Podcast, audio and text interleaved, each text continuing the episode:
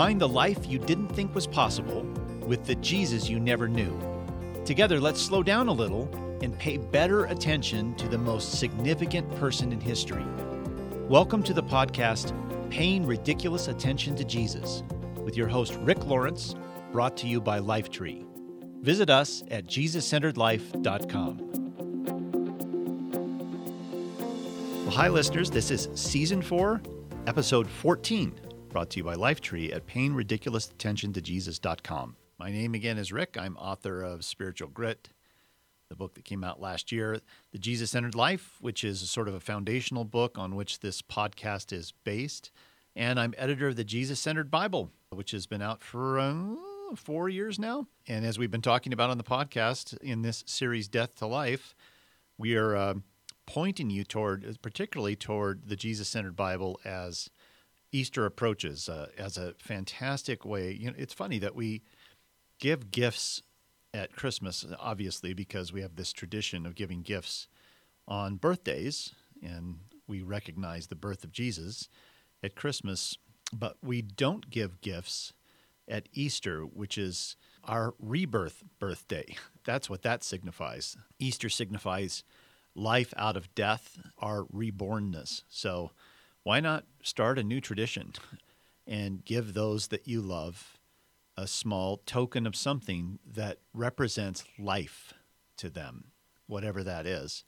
And I'm suggesting giving them the gift of a Jesus centered Bible. Wow. The Gospel of John starts out in the beginning was the Word, and the Word was God, basically. So Jesus is one of his nicknames is the Word. So why not give the very source of life to someone and give them a Jesus centered Bible? So there'll be links on our podcast page at payingridiculousattentiontojesus.com or if you'd prefer not to type in all of those words, you could go to lifetree.com. Or if you want it even shorter, you could go to group.com. Any of those places, you can search for the Jesus Centered Bible and the journals we've created that that are companions to it, and and also the array of devotions that we have that that link into our whole Jesus centered focus. So today is our last episode in our on ramp into the Easter season. And again, this series is called Death to Life. And in the kingdom of God, here's a truth about the kingdom of God death is never an endpoint, it's treated as an aberration. So, life from death is the dominant theme of Scripture. And in that dominant theme, as Jesus uh, not only points to patterns and rhythms of death to life, but he also embodies this seasonal pattern of death to life. And he's not merely pointing us to life, he is life itself. Jesus described himself and said, I am the way, the truth, and the life. So he's not like a lot of other rabbis or a lot of other good teachers in that they are pointing us to the truth or pointing us to a pathway to live or pointing us to life itself. Jesus is different from all of those people and says, I am the thing itself. I am the way. I am the truth. And I am the life. Another way of saying that is if the river is sort of the outcome of wherever the waters have sprung from the earth. So either the headwaters, or you could say the, a spring bubbling up from underneath the earth, is the real source of that stream or that river.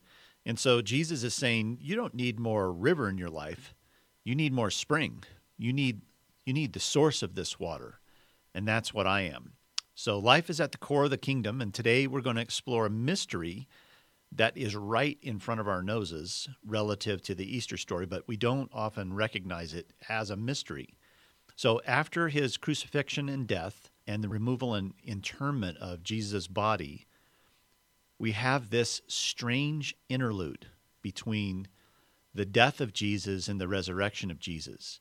It is these three days in darkness that are the mystery sitting right in front of us. And, and here's why it's a mystery couldn't it have been true that as soon as it was declared that Jesus was indeed dead, that he was immediately resurrected?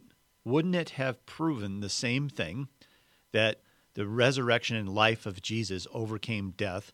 What was the purpose of three days in the dark. Why was it necessary for Jesus to stay for three days in the tomb? And this, by the way, isn't like a happenstance thing. From the very beginnings of Jesus' ministry, this idea of him going away for three days in this liminal space of darkness for three days, he started to plant this idea early on and repeat it and repeat it again. It is maybe the most mentioned theme in Jesus' teaching is this whole prophetic pointing forward to these three days. It's very specific. It's not, you know, in, in 48 hours ish, you know, it's always very specific to three days. So we're going to hear the story of Jesus' passage from life to death to life again. I'm going to do something that we don't often do in the podcast where I'm going to walk through that story, that passage, but I'm going to take parts from different gospels to sort of fill out the story because each one of the four gospels looks at this passage from death to life differently and they add different details. I'm going to try to merge those details into one story. So it's going to be a, a lengthier version of this story than we usually hear. But before we do that, let's take a look at some of the foreshadowing of these three days in the dark that are continually referenced throughout the gospel. So let's start off with Jesus saying this in Matthew 12. He says, For as Jonah was in the belly of the great fish for three days and three nights, so will the Son of Man be in the heart of the earth for three days and three nights. Now, just imagine you're there listening, you're a disciple or a Pharisee, you're either a friend or an enemy, and you're listening to him say this, and it makes absolutely no sense because when somebody starts to talk about a reality that has never happened before, and this is thing is going to happen in the future, of course you're confused about what this means. You don't have any frame of reference or context for it. But nevertheless, Jesus is quite specific. You know, just as Jonah was in the belly of that fish in the dark, in a horrible place for three days and three nights, the Son of Man, me, I'm going to be in the heart of the earth for three days and three nights in a horrible place. Again, to the, uh, the Pharisees in John chapter 2, he says, All right, Jesus replied, destroy this temple, and in three days I will raise it up. Now, this was kind of a big deal when he said this because it was not only confusing, but it was offensive. The, the Pharisees and teachers of the law were like saying, It's taken decades to build this temple, and you say you're going to tear it down in three days? They obviously didn't get that he was speaking metaphorically about himself in this. But later on, his accusers in front of Pilate brought up this thing that Jesus said. It was such a an offensive, distinctive thing that he said about this whole three days, destroy the temple and build it back up again, that his accusers brought it up as evidence that he should be crucified. So this is what they said to in front of Pilate. They said, "This man said, I am able to destroy the temple of God and rebuild it in 3 days." So they bring up this same thing that Jesus proclaimed, still not understanding what he meant by it, that it was metaphorical. And then he gets this from his critics and his abusers at the cross. So these are people that are looking on as he's being crucified. And they say, Look at you now, they yelled at him. You said you were going to destroy the temple and rebuild it in three days. Well, then, if you're the Son of God, save yourself and come down from the cross. So they're, they're saying that, hey, Remember that thing you said? That offensive, ridiculous thing you said? Why don't you get down off that cross? Because if you said you're going to do that, you haven't done that yet. So you better get down off the cross and do that. Again, to his disciples, it says this in Mark chapter 8. Then Jesus began to tell them that the Son of Man must suffer many terrible things and be rejected by the elders, the leading priests, and the teachers of religious law. He would be killed, but three days later he would rise from the dead. So here he's not even speaking metaphorically to his disciples. He's telling him straight out, here's what's going to happen to me. Even so, when he's blunt about it, when he's trying to be specific about what's going to happen to him, it's so outside of their understanding that they they just can't grasp what he's saying. What do you mean you're going to be in the dark, in the dead for 3 days and then come back? That doesn't happen in life. So he repeats this same thing over and over and over again. It's amazing when you start to look for it how many times he reiterates this in Mark chapter 9. It says, He said to them, his disciples, The Son of Man is going to be betrayed into the hands of his enemies, and he'll be killed. But three days later, he'll rise from the dead. And again in Mark 10, they will mock me, spit on me, flog me with a whip, and kill me. But after three days, I'm going to rise again. This theme, after three days, after three days, three days in the dark, three days in the dead, is repeated and repeated and repeated and emphasized and highlighted all throughout the Gospels. And the question that sits there again is why? Why is this three day period such a big deal to the Trinity that it becomes this repeated rhythm in Jesus' teaching and his conversation and his instructions to his disciples? So now's a good time to just pause and read the account of Jesus' passage from the cross to the resurrection and slow down. That's our theme here. Paying ridiculous attention to Jesus means we slow down and pay better attention to mysteries, to mud puddles, to things that we usually skip over. And by the way, this whole three day liminal space in the dark is a huge mud puddle. I call a mud puddle something that when an adult comes up to a mud puddle, we typically jump over it or jump around it. But when a little kid comes up to a mud puddle, they often jump into it and wallow around it and splash around in there. And the mud puddles in Scripture are stories and encounters and truths that we come up to and we don't really understand them. We don't have a, a, deeper apprehension of what's going on in this encounter or what this truth really is. But as adults, we just jump over it. We say something to ourselves as we're leaping over the mud puddle. Well, that's Jesus for you. He's meant to be a mystery. So we jump over those things. And instead, the invitation is well, let's be children and jump into the puddle and wallow around and splash around in there. So let's jump into the puddle today with the passage of Jesus from the cross to the resurrection. So we're going to start here in this account draws from several different of the gospels. So I'm going to transition amongst these different accounts to get a more full-bodied account of what happened. So let's start. Jesus knew that his mission was now finished. And to fulfill scripture, he said, I'm thirsty. Now, this is Jesus on the cross, um, sensing that his mission was finished now. And so he says on the cross, I am thirsty.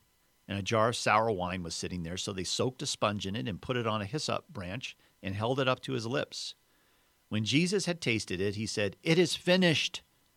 And then he bowed his head and gave up his spirit. I just want to point out, by the way, there are so many specific details in these accounts because these accounts are coming from eyewitnesses, people who were right there at the cross. In this case, John, the disciple who always described himself as the disciple Jesus loved. This is his eyewitness account of what was there. He is the only of the disciples that is there at the cross, along with Mary and Martha and some of his other friends. So John was right there witnessing this. So you get these tiny little details that there was sour wine sitting there and they soaked it in a sponge and they put it on the end of a hyssop branch. So John was there seeing all this happen. Now we shift back into Matthew's gospel, this very same scene. And here's how he records it At noon, darkness fell across the whole land until three o'clock. This is as Jesus is heading toward the giving up of his spirit on the cross. So at noon, darkness fell across the whole land until three o'clock. And about three o'clock, Jesus called out with a loud voice, Eli, Eli, lema sabachthani, which means, My God, my God, why have you abandoned me? And some of the bystanders misunderstood and thought he was calling for the prophet Elijah. One of them ran and filled a sponge with sour wine, holding it up to him on a reed stick so he could drink. But the rest said, Wait, let's see whether Elijah comes to save him. And then Jesus shouted out again, and he released his spirit. At that moment, the curtain in the sanctuary of the temple was torn in two from top to bottom. The earth shook, Rocks split apart and tombs opened. The bodies of many godly men and women who had died were raised from the dead. They left the cemetery after Jesus' resurrection and went into the holy city of Jerusalem and appeared to many people. The Roman officer and the other soldiers at the crucifixion were terrified by the earthquake and all that had happened, and they said, This man truly was the Son of God. And many women who had come from Galilee with Jesus to care for him were watching from a distance. Among them were Mary Magdalene, Mary the mother of James and Joseph, and the mother of James and John, the sons of Zebedee. Shifting back to John, it was the day of preparation, and the Jewish leaders didn't want the bodies hanging there the next day, which was the Sabbath, and a very special Sabbath because it was Passover week. So they asked Pilate to hasten their deaths by ordering that their legs be broken. Then their bodies could be taken down. So the soldiers came and broke the legs of the two men crucified with Jesus. But when they came to Jesus, they saw that he was already dead. So they didn't break his legs. One of the soldiers, however, pierced his side with a spear, and immediately blood and water flowed out. This report is from an eyewitness. This is a parenthetical statement John makes. This report is from an eyewitness giving an accurate account. He speaks the truth so that you may also continue to believe. Now he gets back to the account. These things happened in fulfillment of the scriptures that say, Not one of his bones will be broken, and they will look on the one they pierced. Afterward, Joseph of Arimathea, who had been a secret disciple of Jesus because he feared the Jewish leaders, asked Pilate for permission to take down Jesus' body. When Pilate gave permission, Joseph came and took the body away. With him came Nicodemus, the man who had come to Jesus at night. He brought about 75 pounds of perfumed ointment made from myrrh and aloes. Following Jewish burial customs, they wrapped Jesus' body with the spices in long sheets of linen cloth. The place of crucifixion was near a garden where there was a new tomb never used before. And so, because it was the day of preparation for the Jewish Passover, and since the tomb was close at hand, they laid Jesus there. Shifting back to Matthew here, Joseph took the body and wrapped it in a long sheet of linen cloth. He placed it in his own new tomb, which had been carved out of the rock. Then he rolled a great stone across the entrance and left. Both Mary Magdalene and the other Mary were sitting across from the tomb and watching. Again, eyewitnesses to all that happened here. The next day on the Sabbath, the leading priests and Pharisees went to see Pilate. They told him, Sir, we remember what that deceiver once said while he was still alive. Now, catch this.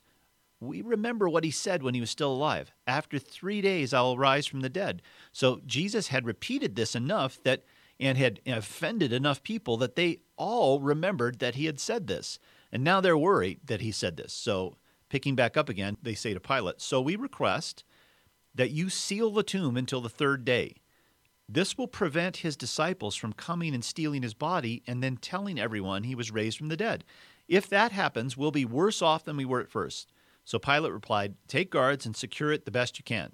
So they sealed the tomb and posted guards to protect it. So sealing the tomb was a official way of making sure that no one could tamper with the opening of that tomb and then placing Roman guards in front of it meant that you were placing people who were sworn to defend their duty and keep anyone from entering that tomb at the uh, possibility of the punishment that would require their own life, meaning that those soldiers, if they did not uphold their duty, could be executed for having not completed their duty. So this was taking extraordinary measures to make sure nothing fishy happened with the body of Jesus in this tomb. Back into John's account again. Early on Sunday morning, while it was still dark, Mary Magdalene came to the tomb. Now we're Friday, Saturday, now Sunday morning. While it was still dark, Mary Magdalene came to the tomb and found that the stone had been rolled away from the entrance. She ran and found Simon Peter and the other disciple, the one whom Jesus loved, and that's John. And she said, They have taken the Lord's body out of the tomb, and we don't know where they have put him. Peter and the other disciple started out for the tomb. They were both running but the other disciple, John, outran Peter and reached the tomb first. He stooped and looked in and saw the linen wrappings lying there, but he didn't go in. Then Simon Peter arrived and went inside. He also noticed the linen wrappings lying there, while the cloth that had covered Jesus' head was folded up and lying apart from the other wrappings. Then the disciple who had reached the tomb first also went in, and he saw and believed. For until then they hadn't still hadn't understood the scriptures that said Jesus must rise from the dead. Well, then they went home. Well, Mary was standing outside the tomb crying, and as she wept, she stooped and looked in. She saw two white robed angels, one sitting at the head and the other at the foot of the place where the body of Jesus had been lying. Dear woman, why are you crying? the angels asked her. Because they've taken away my Lord, she replied, and I don't know where they've put him. She turned to leave and saw someone standing there. It was Jesus, but she didn't recognize him. Dear woman, why are you crying? Jesus asked her. Who are you looking for? Well, she thought he was the gardener. Sir, she said, if you've taken him away, please tell me where you've put him, and I'll go and get him. Mary, Jesus said. She turned to him and cried out, Rabboni, which is Hebrew for teacher. Don't cling to me, Jesus said, for I have not yet ascended to my Father.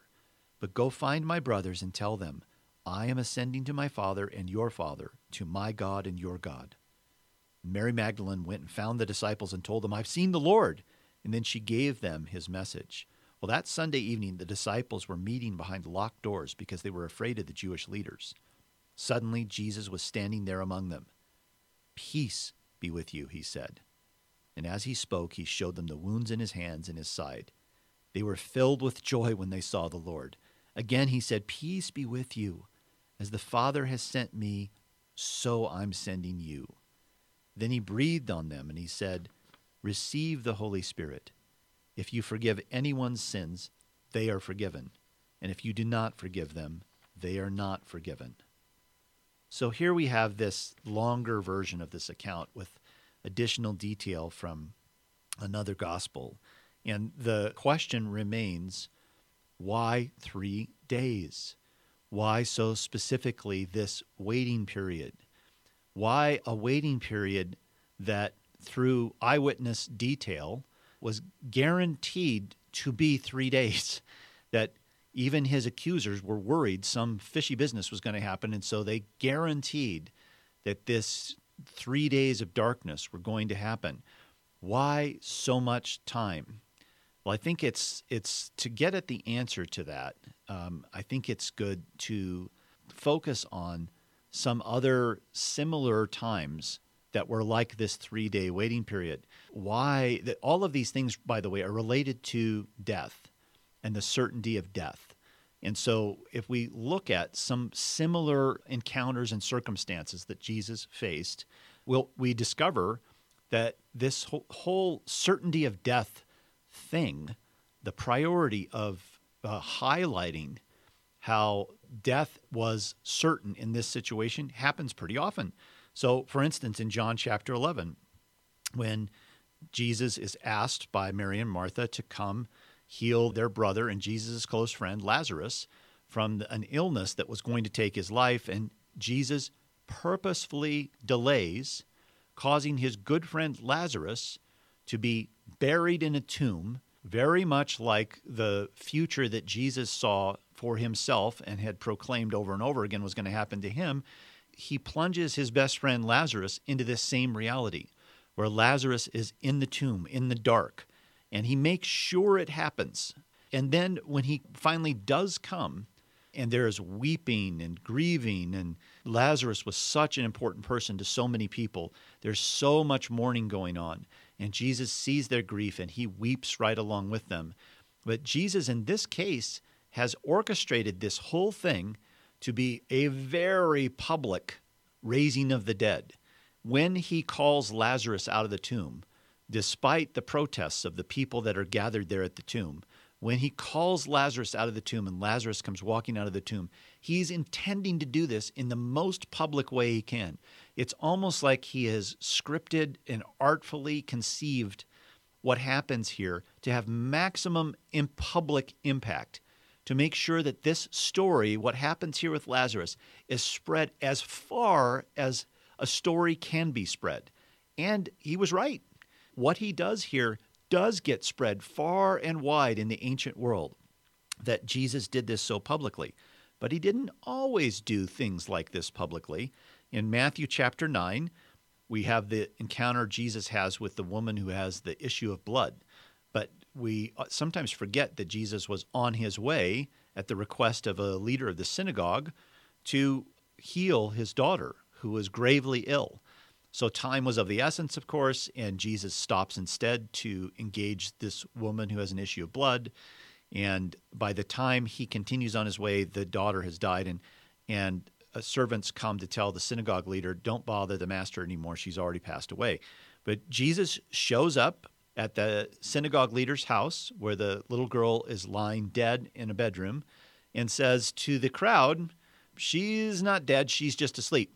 And they literally laugh at him and then Jesus says, I want all of you people out of here.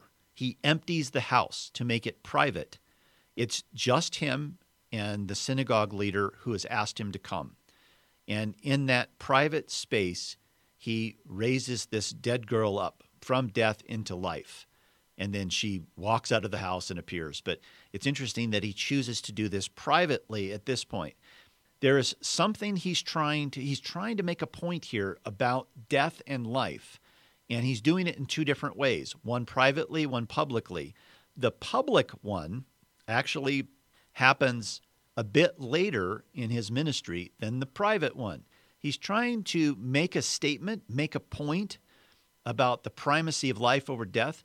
But at first, he starts out trying to contain that a little bit by doing it privately. Later on, he expands it to do it publicly. There's another another encounter where uh, the disciples of John the Baptist come to Jesus and they're they're bringing a message from their from John the Baptist, who is trying to figure out whether Jesus is truly the Messiah. He's looking for evidence, and Jesus responds to them and says, "Go tell John this: the blind see, the lame walk, those with leprosy are cured, the deaf hear, the dead are raised to life."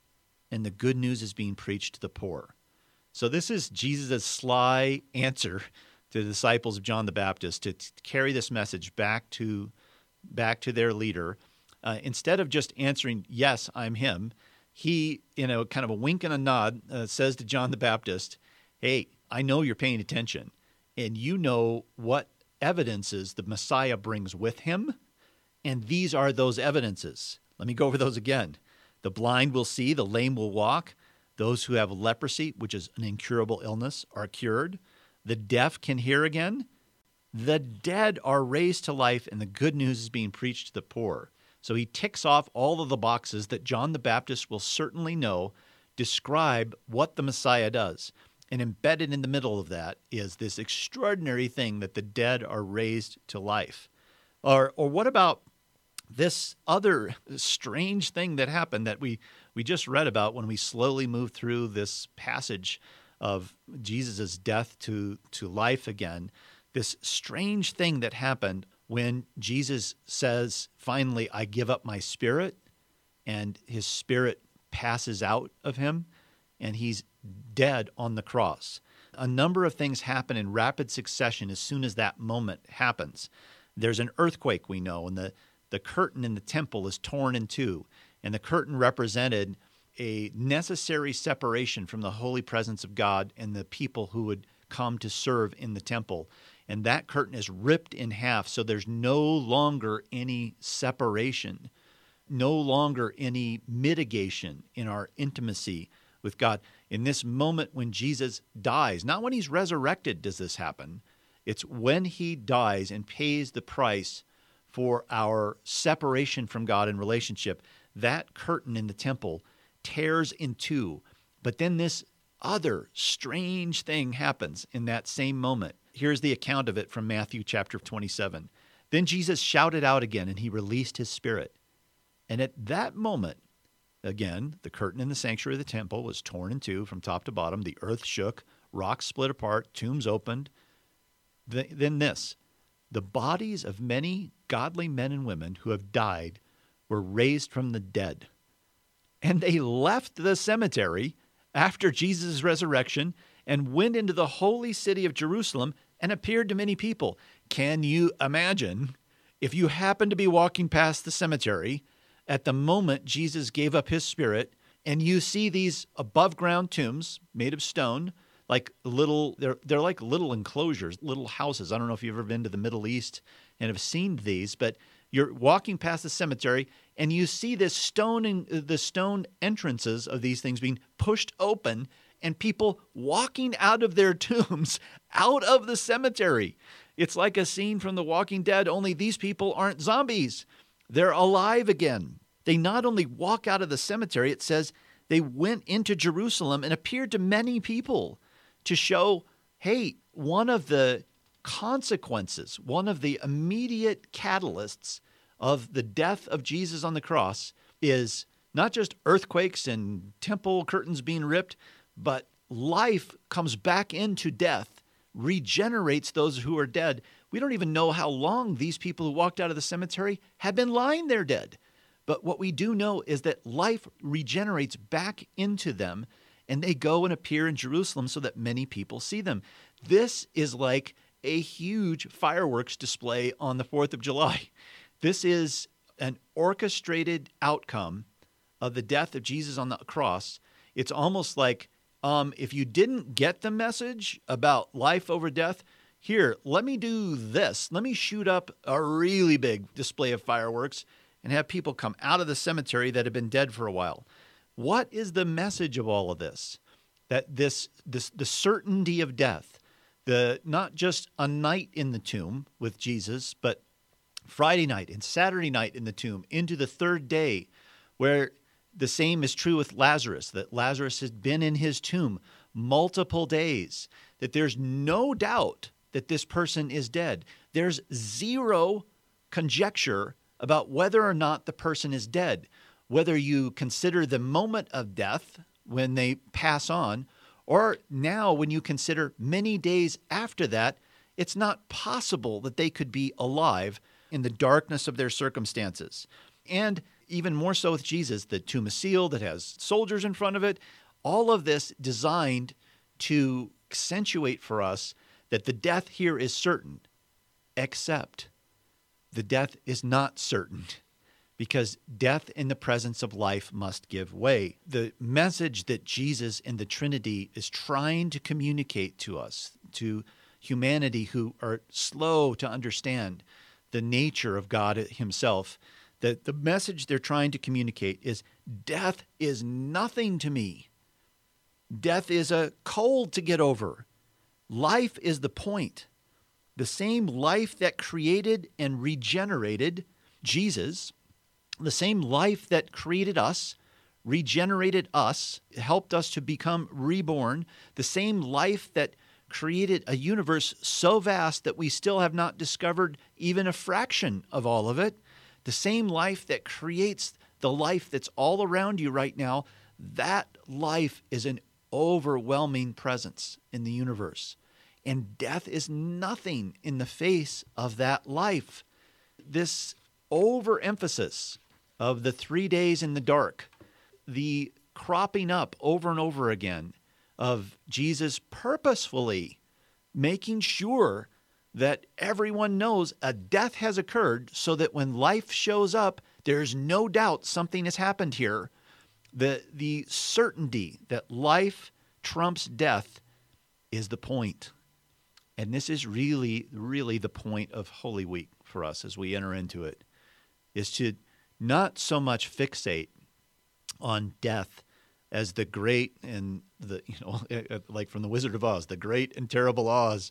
We think of death the same way, the great and terrible death. The point of Holy Week is not to re-embrace how dark and dangerous death is, but to recognize what Jesus is doing here and what the Trinity is trying to do. They're trying to put death into perspective. They're trying to contrast the fear that we have of death with the overwhelming power of life itself, and that death cannot remain dead in the presence of life. The wellspring of life itself, it cannot exist in his presence. And this is the gift that Jesus really is giving us in the end. When he invites us to, as dead branches, to be grafted into his living vine, what he's offering us is the, the life that can't be conquered by death, the life that smirks at death, that treats death as a small issue to be dealt with, that treats death as a temporary source of our grief, but which has no power in the face of life. This is what he's inviting us into when he says, Abide in me. Let your branch be grafted into me and receive my life. It's the same life that scoffs at death. So, how do we embrace the primacy of life over death in our life? What does that look like? Here's some things to think about as we head toward this Easter weekend that ways that you can worship Jesus during this week by living your life with the primacy of life in your heart. So we can adopt, for instance, the same attitude toward death that Jesus did in our life. We can begin to think and respond the way Jesus did relative to death. The way I would sort of condense down uh, Jesus' response to the reality of death is simply, Who do you think you are? death, who the heck do you think you are? Do you know who you're standing in front of? Get out of my way. Go away. You no longer have any power. You have no right or privilege to dictate anything to me. So, what would it look like if we adopted this similar attitude that Jesus had toward death. Death, who do you think you are? And I'm not here just talking about physical death, the ultimate death that we all, that is really represents our greatest fear in life. I'm not just talking about that. I'm talking about any source of death that tries to raise itself up against us. I'm talking about the death words we hear from other people who try to destroy our identity. I'm talking about the attitude of death that says our rights are more important than the life of another. I'm talking about death in any face that it has and being able to say back to that expression of death, who do you think you are? You cannot stand in the presence of life. Or we can paraphrase Winston Churchill. I have this plaque over our kitchen sink at our home that I've mentioned before on the podcast. I love this thing that Winston Churchill said during the Blitz. He, he was invited to speak at his alma mater, which is an all boys boarding school. And the people of England were getting a pounding from the Nazi, the, the Luftwaffe, the Nazi Air Force. And it was really, they faced so many obstacles and it looked so dire. It would have been easy to imagine let's just give up. We can't endure any more of this bombing. And in the middle of that, Winston Churchill went to his alma mater and gave a speech, and it was designed not just to speak to the boys gathered there, but to the whole country. And the crescendo of that speech, which was, by the way, it's worth looking up that speech. Maybe uh, Julia can find a link to Winston Churchill's speech and you can read the whole thing. And it's remarkable what he said in the midst of this darkness.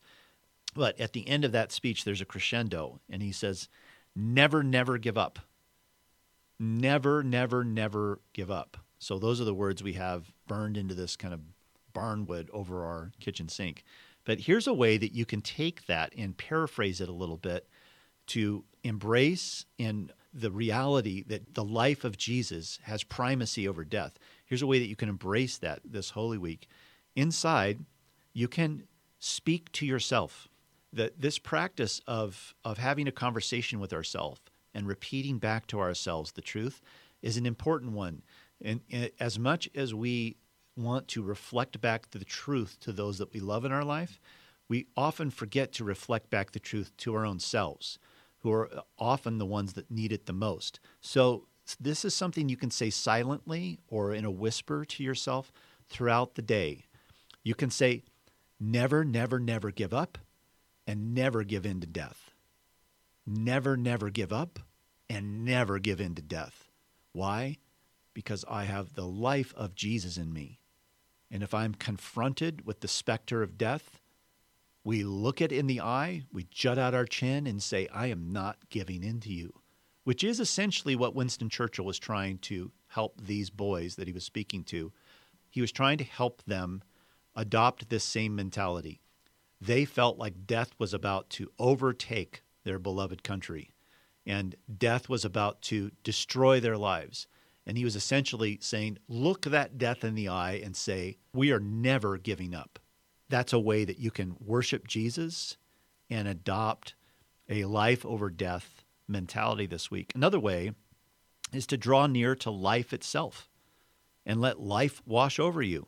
So, the heart of Jesus is the wellspring of life. In his heart is the very fountain or the source of all of living water. That's why when he offered the woman at the well outside the city of Sychar living water, what he was really saying is, I offer you myself. I am the wellspring of life.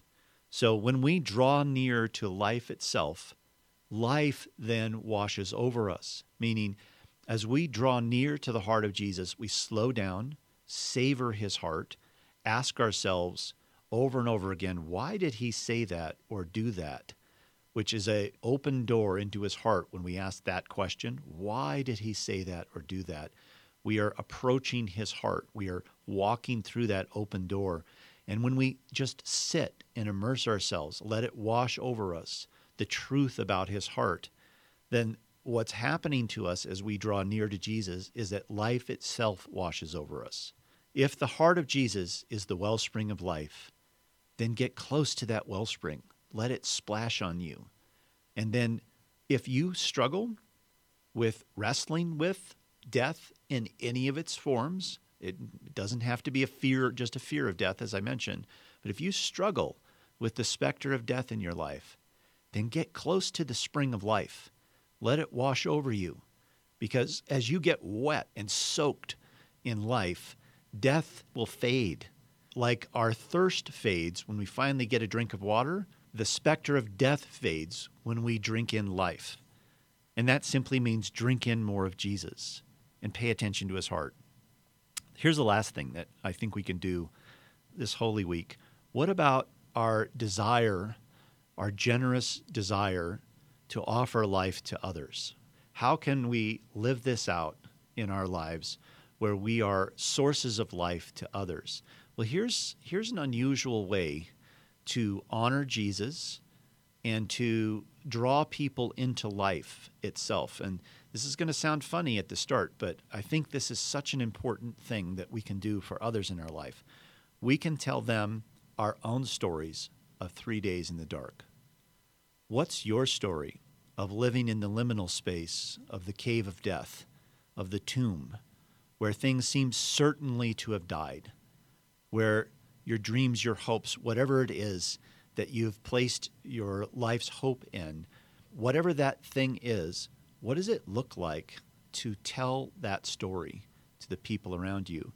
Most people don't know our stories of three days in the dark. They don't know our tomb stories because they're such vulnerable stories to tell and they're so sensitive in our life that we, we don't often tell these stories. But when we don't tell our own stories of three days in the dark, then we're not sharing with people our own resurrection story. So, to tell your story of three days in the dark, you're telling that story by definition, not inside the tomb. You are living. You have passed the, the point of the story, the, those three days in the dark.